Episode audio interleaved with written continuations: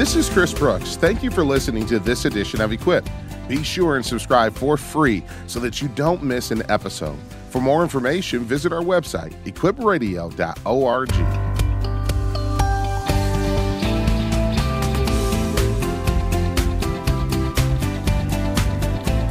As we talked about yesterday here on this program, Equipped with Chris Brooks, we talked about how to engage with people of different faiths, especially around what's going on in the conflict in the Middle East. It may just give us the opportunity to have conversations that we don't normally have. And yesterday we talked about engaging with people from a Jewish background. Today we're going to talk about having conversation with friends from a Muslim background. I'm Collin Lambert sitting in for Chris Brooks today, and on the program we're going to talk with a gentleman who has spent many years traveling to and working with the people in the Middle East. Tom Doyle and his wife Joanne began working in the heart of the Islamic world shortly after the terrorist attacks of September 11th.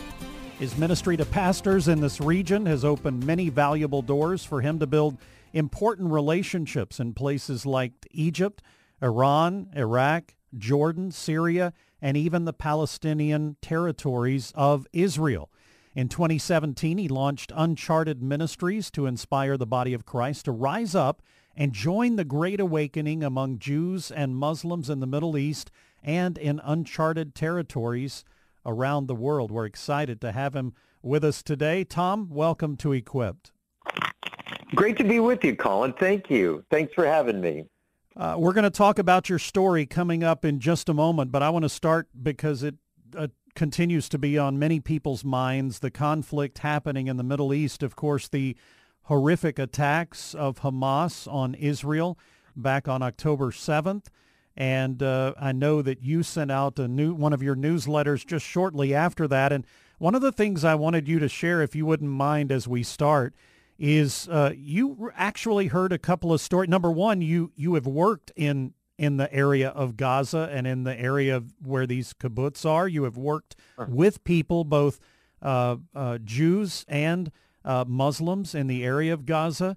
But you heard a number of amazing stories that took place around this time of the attacks and shortly after. Would you mind starting by sharing a couple of these miraculous stories with us? Yeah, you bet, Collin. Well, it was horrific what happened on October 7th, and Israel woke up to a war that could have gone regional. The world woke up and saw what was happening. We work in Sderot with Holocaust survivors. We actually work all over Israel, but that's one place we work, and that's 1/2 mile from Gaza.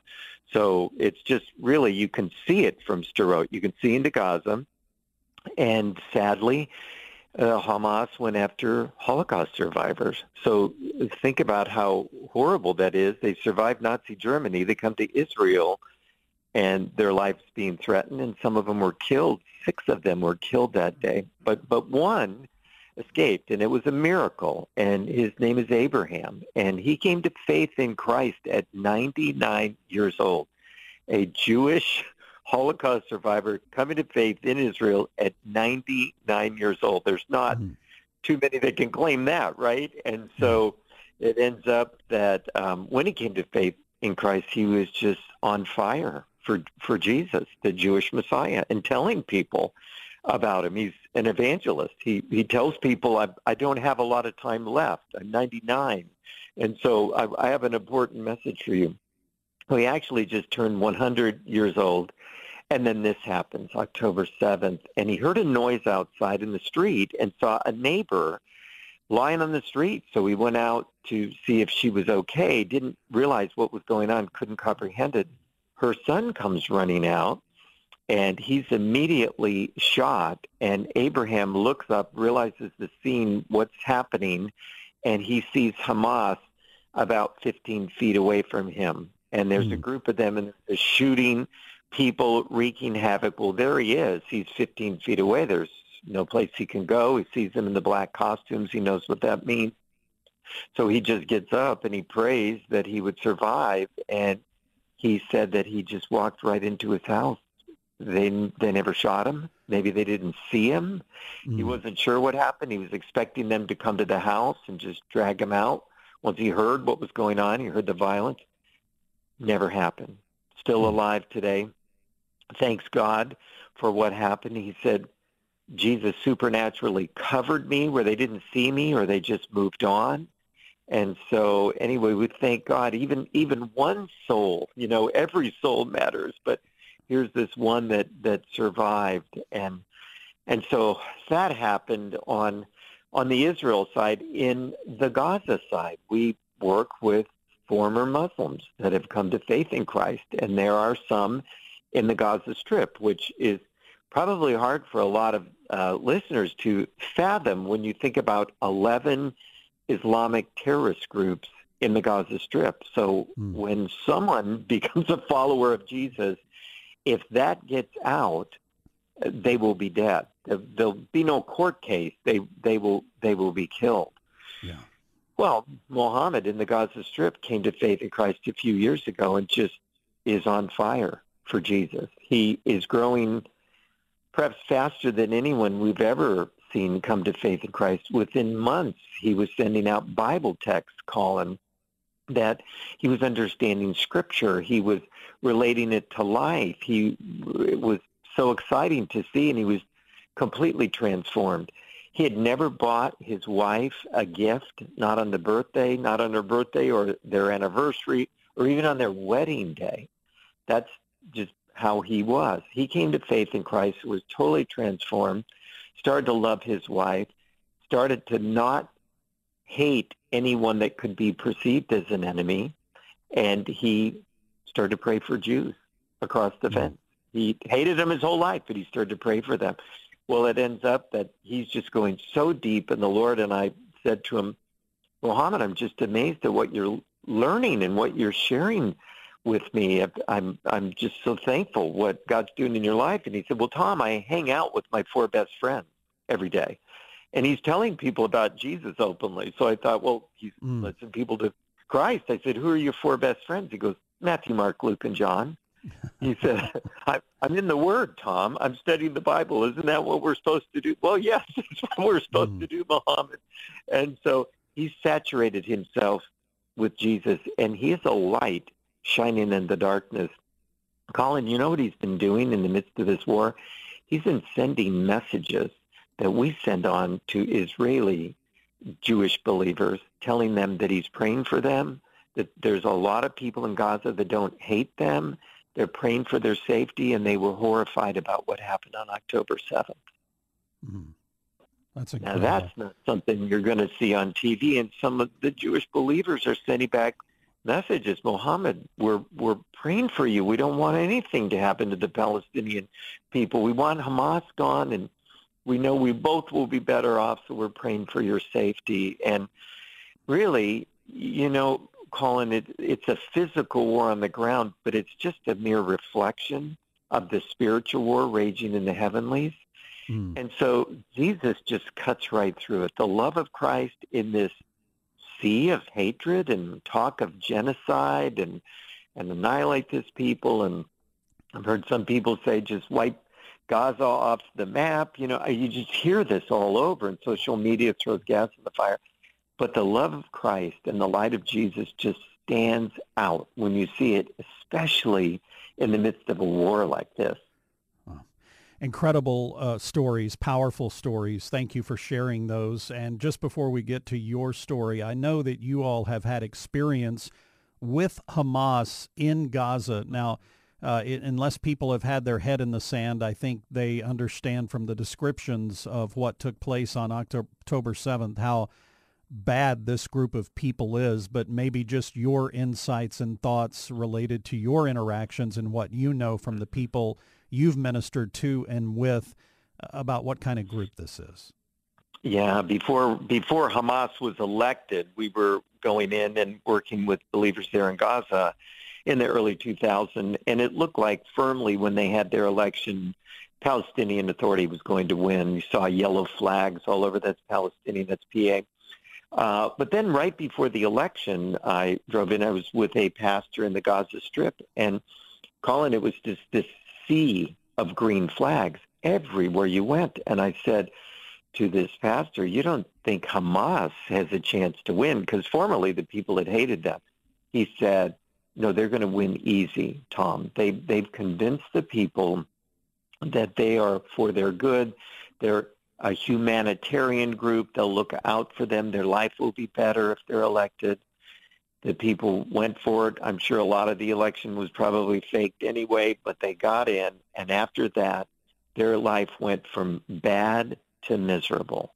And sadly, it's just a group that cares nothing about the people, zero. They're obsessed by one agenda, and it's to wipe out Israel.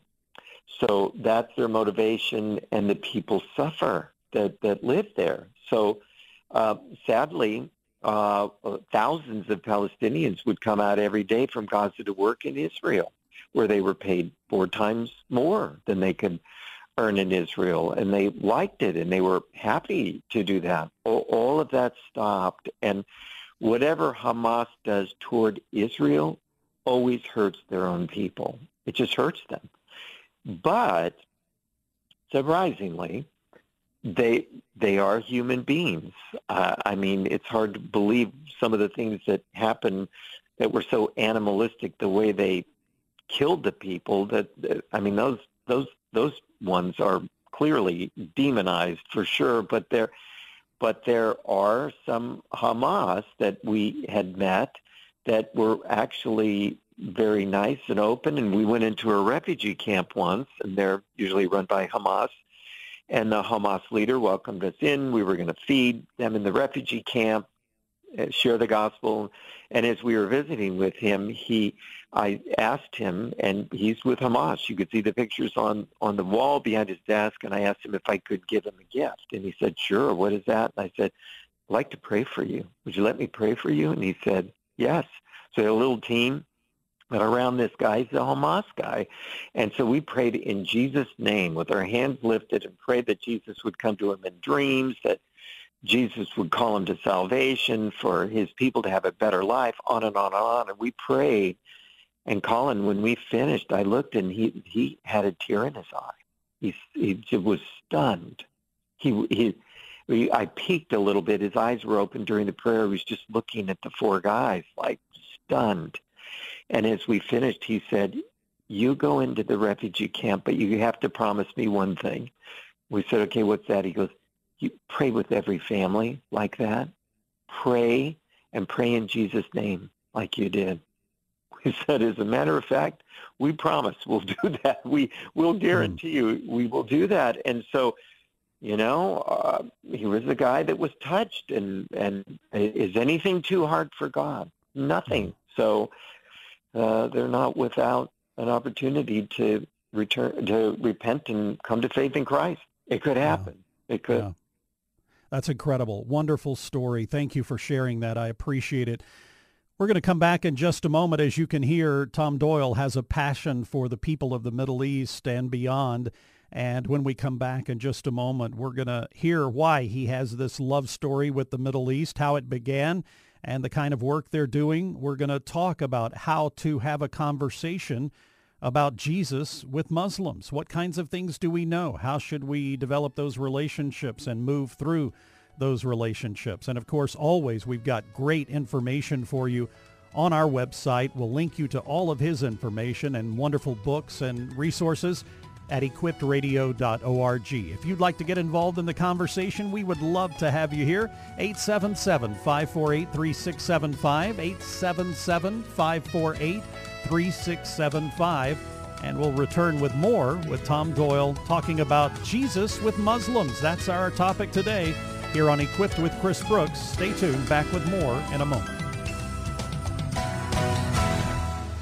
Here on Equip, it's our goal to help listeners like you to understand and apply biblical truth to the issues we encounter in our culture, our community, and our home. But we need your help.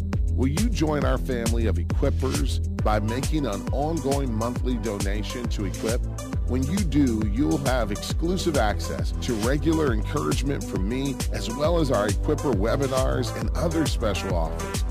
Become an Equipper today. Call 888-644-4144 or visit equipradio.org.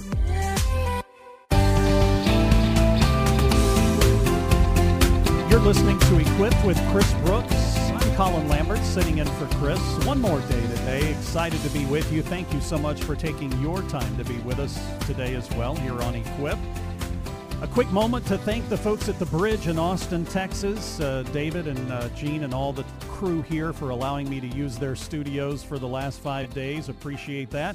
And to my team back in Chicago, Deb producing today, Bob on controls, and Laura answering your phone calls today at 877-548-3675, 877-548-3675. Our guest is Tom Doyle. We're talking about talking with Muslims about Jesus and the possibility that right now what we're seeing happening in the Middle East might even give you more opportunity to connect with a friend or a neighbor who is Muslim. And we'll get to that in just a moment. But Tom, I mentioned it before the break. Anybody that knows you or hears you on the air knows that you are passionate about what you're doing. Where does that passion come from, your love for the Middle East? How did it all begin? Well, you know, I was pastor for 20 years and went to Israel on a Bible tour. And I was excited about going. This is before 2001. But it truly changed my life when I went to Israel the first time. An early church father called it the fifth gospel. You know, a pilgrimage to Israel is just life-changing, and it was for me. And, of course, I fell in love with the Jewish people, were grafted into them.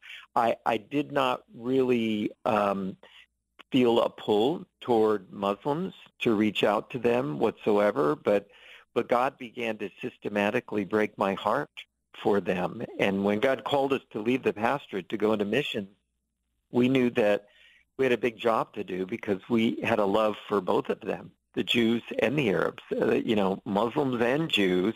And so launching into ministry, we worked with both of them. And oftentimes we would hear from other mission groups, well, if you're working with Jews, you can't do outreach to Muslims and vice versa. You know, we'd hear that, and we'd keep it very simple.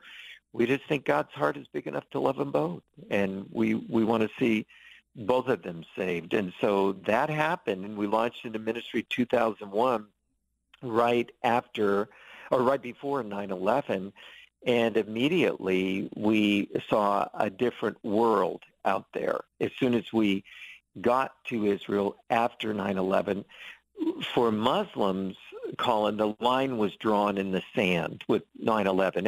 Every Muslim we've met anywhere in the world knows about 9/11, and I think what they had to ask themselves was this: does that mean for me to be a good Muslim, I have to do jihad and go out and kill people?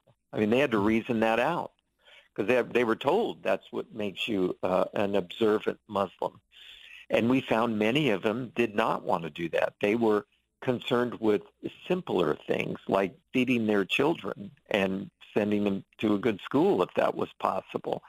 We saw an openness in the Gaza Strip. The very first time right after 9/11, I walked in, just a couple of months after 9/11, a Muslim woman walks up to me in Gaza City, and she's covered completely, of course, and she actually grabbed my arm and said, "You're from America, aren't you?"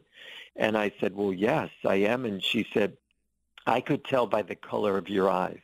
I said, "Oh, okay, thank you." And she spoke English perfectly, and she said, "Did you see on September 11th when the buildings came down in America? Did you see the video of people cheering in Gaza? Did you see that on CNN?"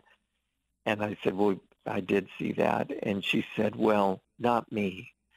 I was crying for those people because they didn't deserve to die. And I'm so sorry for what happened." And she tapped her heart, Collin, and said, "Please forgive the people of Gaza for cheering in the midst of your misery. I apologize that happened, but that wasn't me." And she turned on her heel and walked away. This is a couple months after 9/11, and my first thought that went through my head was, there's human beings here. They're not all terrorists. I mean, that's a problem there. It's a stronghold, no doubt. but there are human beings here. And we saw from that time more Muslims open to the gospel than ever before. What happened on 9/11 and what just happened on October 7th has repelled some Muslims. Now, I know you wouldn't get that from watching TV and the news, right? You would just see the opposite. But there are many that just want to live in peace. And if they had a conversation about Jesus with someone, you'd find that they might be very open and have some questions. So that happened there with us on the Gaza side. Then we saw on the Israel side that again, Jews were opening up to the gospel. And many people in Israel, because of the Holocaust, they become atheists. So many of the Israelis are just atheists. And you ask them why that is, and they'll say this: well, if there is a God, well, where was he in World War II? We cried out and nothing happened. Mm. And, of course, we can't answer that. But miraculously, when it looked like the Jews were in danger of being completely wiped out, Hitler wanted to get all of them. Within a couple of years after that, not only do they have a homeland, but Jews are streaming back to the land of Abraham, Isaac, and Jacob and living there. It was a miracle. And so we also saw that Jews were opening up. Actually, it was slower, we saw, with Jews than it was with Muslims. But yet, anyway, now that's changed. And we know this war is evil. It's horrible. Anti-Semitic spirit has just been unleashed by the enemy from the devil himself. But yet, we know that through the darkness and the evil, people are craving the light. They're craving goodness, and they want to see a good God, not a God that is vengeful. And so we see IDF soldiers praying before they go into this battle, where they weren't praying. They never prayed, but now they're praying. And also, on the other side of the fence, Palestinians questioning, what do we do with this? Is this what our life's going to be, just caught up in terrorism? And they don't want that either. So it's a great opportunity for the gospel. And I'll just close this question with this. More Muslims have come to faith in Christ in the last 20 years than in the last 1,400 years of Islam. Mm. So that 20 years compared to 14 centuries, big, huge difference. The gospel is open. People are open to hearing about Jesus Christ as Muslims, and so are the Jews in many ways. Well, let's take a moment on that. What have you seen God doing among the greater Muslim populations of the world? What kinds of things have you seen? I did hear you mention earlier dreams, and I think that's something in the West we're just not familiar with, and maybe at times even a bit uncomfortable with, but it seems to be something that is regular in the Muslim communities. Tell us a bit about that. Yeah, it really is. And, you know, Collin, when I first started hearing about that, I thought, why would that happen? We just need God's word, you know, which we do, right? But then I found out working with Muslims that there's a high illiteracy rate around the Muslim world in villages and places that are where they don't have good schooling or where they don't want them to learn. And so I started to hear stories, and I started to just write them down. And first guy I met was in Jerusalem. His name was Muhammad. He was in a Bible study, and I said, wow, your name's Muhammad, and you're a believer? And this was, you know, like 2002, and he said, yeah, I am. And I said, were you just dying to get out of Islam, to be out from all the law and just have a personal relationship with God? Is that what happened? And he said, no, that's not it at all, Tom. He said, actually, I thought I was right and you all were wrong. And I said, really? What happened? How did Jesus come into your life? And he goes, it's simple. He started coming to me in dreams. 30 nights in a row, he came to me in dreams. Wow. And that got my attention. And I had to find a copy of God's word. And I had to talk to believers. And soon I realized something that I had just missed out on my whole life. And I came to faith in Christ, and he saved my life. And so that was like the first one in person I met. I started writing them down on legal pads, Collin, to share in churches when I preached, because I thought, like you're saying, people in the West aren't going to believe this. They're going to have trouble fathoming this. They probably don't know anybody that had dreams about Jesus. So I was on Moody Radio with Charlie Dyer, and he asked me to tell a dream story years ago, like 2011. And so I told one. He said, Tom, you need to write a book on Muslims having dreams. And I said, well, I thought about that. I just wonder what evangelicals, what people would think. And he said, you know, all of us need to get over ourselves. God can do whatever he wants at any time. He has a heart to reach people. And if he uses a dream to open a Muslim's heart and then they read about him in the Bible or someone shares, so be it. And I thought at that point, okay, I'm writing a book on it. And the next year I wrote Dreams and Visions is Jesus Awakening the Muslim World. It's happening and it's growing even more today. Mm-hmm. Tom Doyle is our guest with Uncharted Ministries, and we will continue our conversation in just a moment. In fact, we're going to start talking about those relationships that he's been alluding to and how we can do more to help our friends and neighbors who, from a Muslim background, learn more about Jesus. You can participate, 877-548-3675, 877-548-3675. Stay with us on Equip.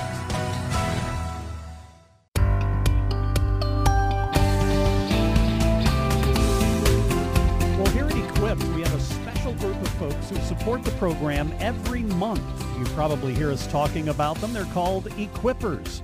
And one of the benefits of being an Equipper is the opportunity to join Chris Brooks for special webinars. The next Equipper webinar is coming up Thursday, November 16th. It's going to be right after the program.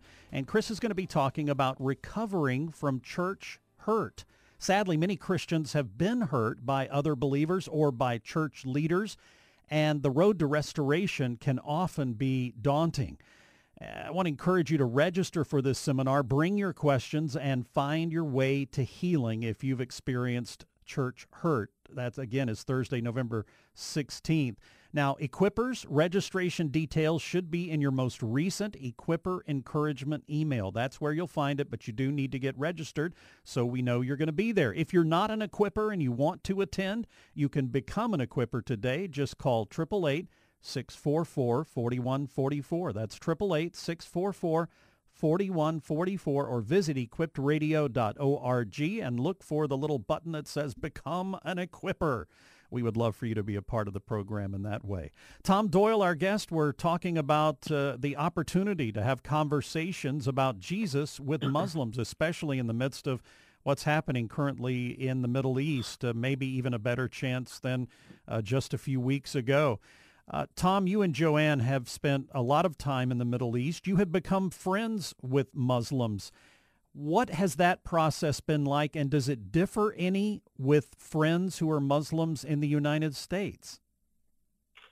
Well, you know, I think, Collin, what happens first is God has to give you a heart for Muslims to really, really break your heart that they're lost, they need Christ, and we have an opportunity to share with them. And honestly, sadly, they were very overlooked by myself and my wife for years until around little before 9/11, God started to give us a heart for Muslims, to love Israel, honor Israel, pray for them, work with them, a lot of work in the Middle East with Israel and Jews.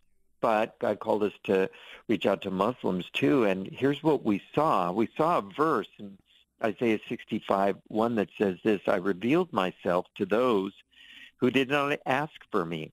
I was found by those who did not seek me. To a nation that did not call my name, I said, here I am, here I am. Well, originally this verse is obviously written by Isaiah for Israel, but we saw this same phenomenon happen, that Jesus was coming to Muslims in dreams and visions. They were even asking Christians to pray for them because they felt like their prayers weren't being answered.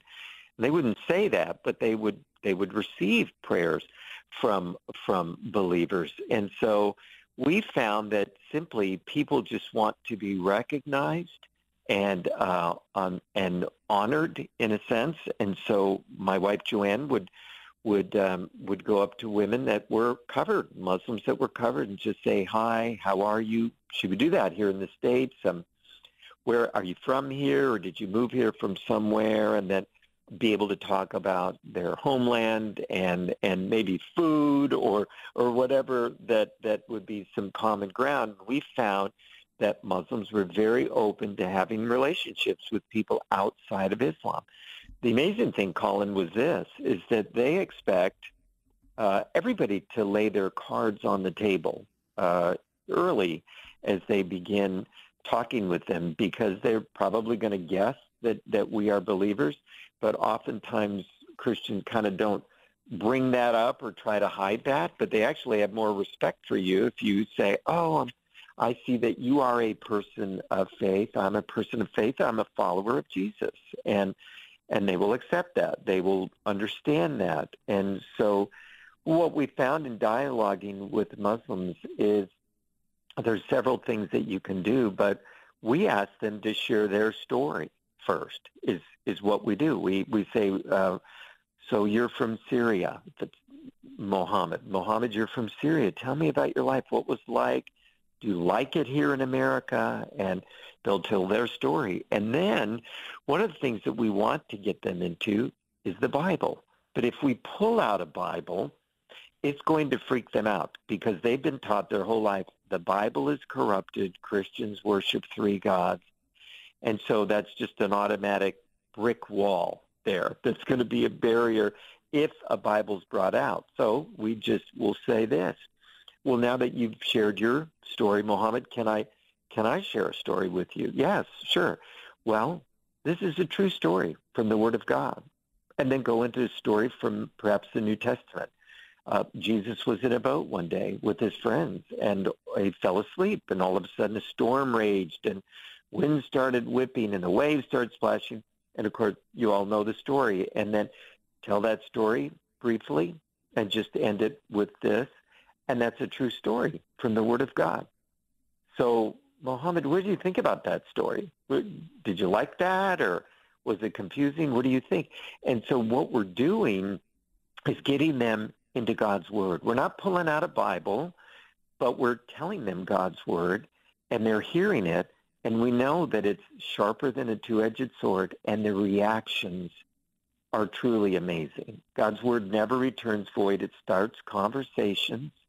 I remember this, a guy named Mahmoud from Syria. I shared that same story with him, and I said, Mahmoud, do you like that story? What do you think about that story? We want a dialogue in God's Word. And he said, we're from Syria. We're like people in the boat.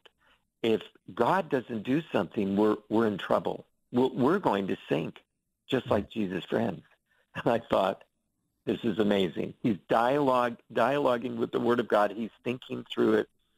And eventually he did come to faith in Christ. And so the powerful Word of God is what will pierce their hearts. Don't be ashamed of it. Just don't compare it with the Quran. A lot of people say, well, the Quran says this, but the Bible says this, or Muhammad did this, but Jesus did.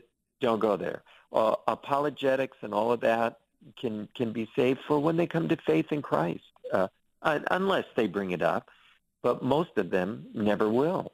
And many of them, Collin, haven't even read the Quran, because we know that about 60% of Muslims globally don't even practice. They were just born Muslim, but they don't even practice. 30% do, and then maybe 10% would be classified as radical, believe in jihad. But so we let them tell their story.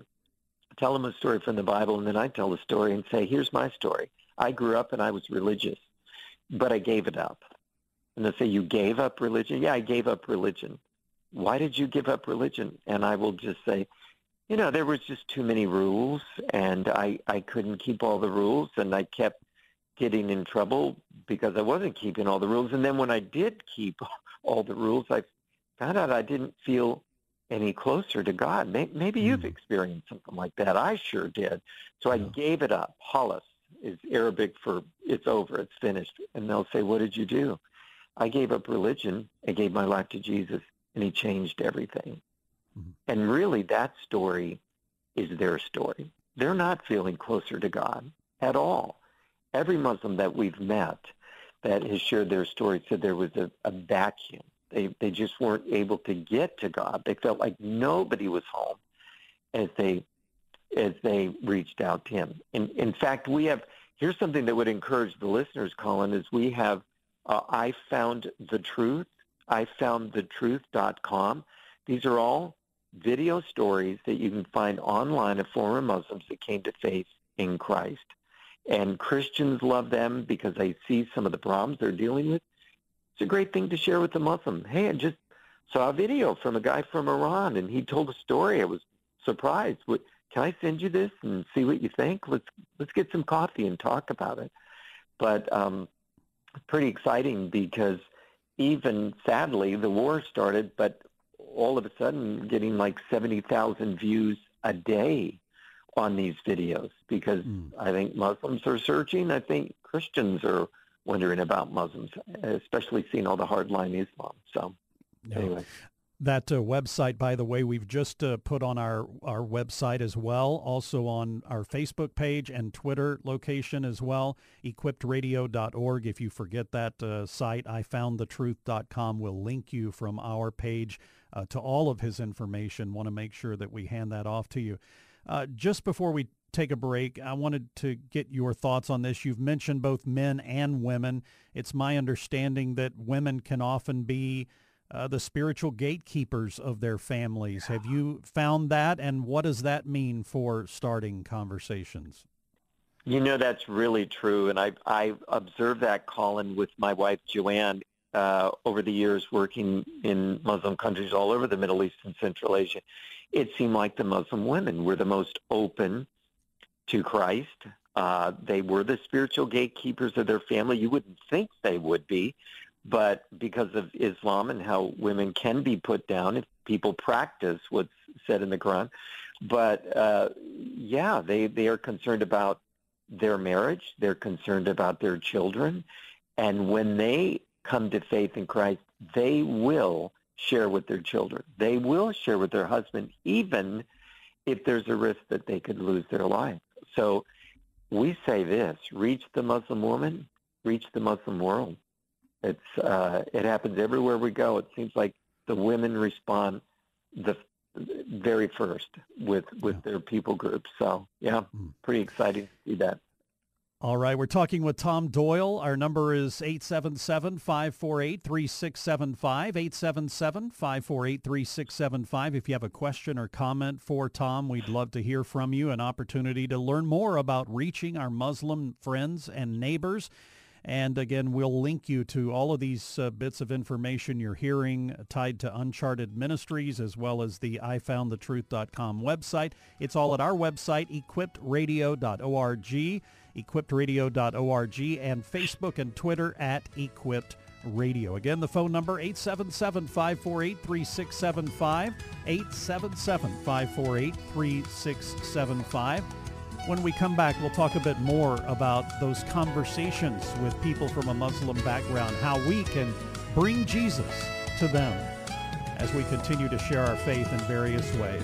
Tom Doyle, our guest, back with more of Equipped with Chris Brooks. I'm Collin Lambert sitting in today. Stay with us right here.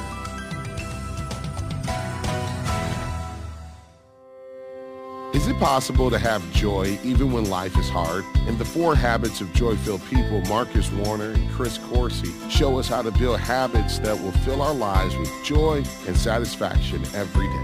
Based on the latest neuroscience, this book is practical and easy to understand and provides exercises and tools that can help you to live a joy-filled life. Request your copy today when you support Equip this month. Simply call 888-644-4144 or visit equipradio.org.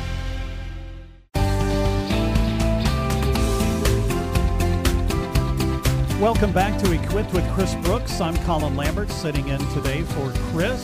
Chris, back tomorrow, a conversation about the importance of sound theology in our pulpits today. Why does theology matter, and why does it matter that pastors are grounded in good theology? Well, you'll learn some of that tomorrow. Chris Brooks back on the air on Equipped with Chris Brooks, same time, same channel, as they say. My guest today, Tom Doyle. We're talking about having conversations with Muslims about Jesus. He has been working with his wife in the Middle East for years now. He has an organization called Uncharted Ministries, also a website that we just mentioned a moment ago, IFoundTheTruth.com, with stories of Muslims who've converted. And we want to make sure that you have access to all of those. You can get to them through our website, equipradio.org. 877-548-3675 is our number, 877-548-3675. I'd love to go to the phones. Donna, you're listening in New Hampshire. Thanks for your call today, your question or comment for Tom. Well, I don't know what to do. So I was out watering my plants on the third floor of my condo.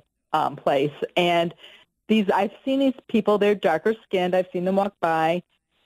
Well, they walk by and I said, hello. And I asked them their name. They go, you need to come to our house. We want you to talk to us. We like talking to you. I'm like, oh, okay. And we're cold like the weather in New Hampshire, right? So I'm like, oh, well. So anyways, I bumped into them again and the woman's talking to me. They're all talking to me. And we want you to come to our house. We want you to come. And I'm like, oh, okay. And I know it's probably God or something somehow opening the door. I don't know what to say to them. And I have been very busy with all kinds of things, family stuff and all that. But it's like I walk by their house. I don't want them to think I don't love them or like them. So I'll like kind of look in their window when I'm walking the dog and just kind of wave. But they want me to come up to their house. And And then the son said, well, we have this, because my husband's a gospel singer. We have the same God. We have the same God. And I'm like, I don't think we have the same God. I said, our God is the God of Abraham, Isaac, and Jacob. Is that your God? So we're having this, and they just like, we want you to come to our house. It's like, I don't feel like I know enough to come to their house. It's a great question. So, Tom, some thoughts for Donna? Well, you know, I think the best thing you could do, thank you, Donna, is just pray, have some people pray for you, and go and just meet them. And they'll probably have coffee. That will open up, or tea, that will open up a whole new world. They will be thrilled that you come to their house. Now, they may start telling you about Islam, and that should not rock your boat, is to say that, but just, you can then feel free to share the love of Christ, not to say you're wrong, I'm right, just, oh, you know, this is what Jesus has done in my life. When I received him, he gave me love and joy and peace and hope, and that's what I hope for you. That's what I pray for you. They will first be touched that you came to their home, because they're probably marginalized people, especially now, same thing on the news. They don't want to, you know, even talk with a Muslim. But here you come to their house, and just go and be gracious and have the confidence of the Lord. Pray that the Spirit of God fills you to just give answers from your faith. You don't have to debate. You don't have to give them answers to Islam. You just talk about what Jesus has done in your life, and that will get their attention. Donna, thanks so much for your call, and boy, what a perfect example of that opportunity, Tom, to be able to just walk into those conversations. I think all of us, to some extent, or most of us, to some extent, feel that we're not worthy, we're not knowledgeable enough, we're not trained enough, and there's some fear there. That's something I think we all face in sharing our faith, and it's no different with a situation with someone who's Muslim. Oh, it's so true, and I think we say this a lot, Collin, that sometimes people that know absolutely nothing about Islam, but just go in and try to love them, build a relationship, and then share a little bit about what Jesus has done in your life, that's more powerful than anything they could do. So that they're unafraid, that they're going to pray for them, that they're glad to have them as friends, that is meaningful to Muslims. And when they see someone that believes in their faith and lives it out, that's a powerful testimony to them, because they don't have a living faith. They have a faith that is pushed on them, and it's duty and it's obligation. But someone that just has an unabashed love for Jesus and has joy in their life in the midst of difficult things, That's a message that comes through loud and clear to Muslims. I don't know if it's true, but I've heard many people who work with Muslims say that Allah has many names and many descriptions, but love is not one of those. And if that's the case, I guarantee you most people in their heart of hearts and their deep in their soul, they're looking for a God that loves them. That's a piece of the story that we can easily tell because we know the kind of love that God has for us. Oh, it's so true. I mean, that's our identification bracelet for the world. I mean, Jesus said, by this all men will know that you are my disciples if you have love one for another. So when they see us lead with love and are genuinely concerned about them and want to go over, like Donna was given an invitation, and she may get the Islamic, you know, they're sharing their faith. Well, I'm going to let them do that. That doesn't dislodge our faith. Here's what Jesus has done in my life. Boy, you told your story. Here's mine. We don't have to be a theologian. We just have to have a heart filled with love and be concerned that people one day are going to die separated from Christ, and we're passionate at praying for them and trying to reach them with the love of Christ. Yeah. Tom, 30 seconds. Give me two or three things we should be praying for our Muslim friends and neighbors. We pray right now that this wakes up many Muslims to the reality of the religion. ISIS, the Islamic State, were some of the greatest evangelists to lead Muslims away from Islam into the arms of Jesus because they saw the treachery and the evil, and they didn't want to be a part of it.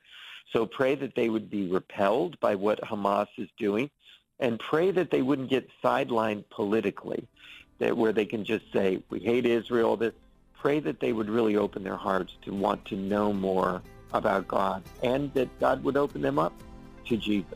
That's most important.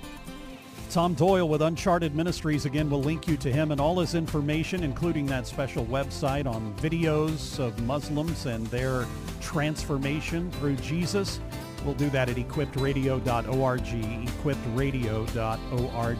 Thank you so much for taking time to be with us today. My thanks to the whole Equipped crew and Chris for letting me sit in his seat. It's always a pleasure to be with you. Equipped with Chris Brooks, a production of Moody Radio, a ministry of Moody Bible Institute.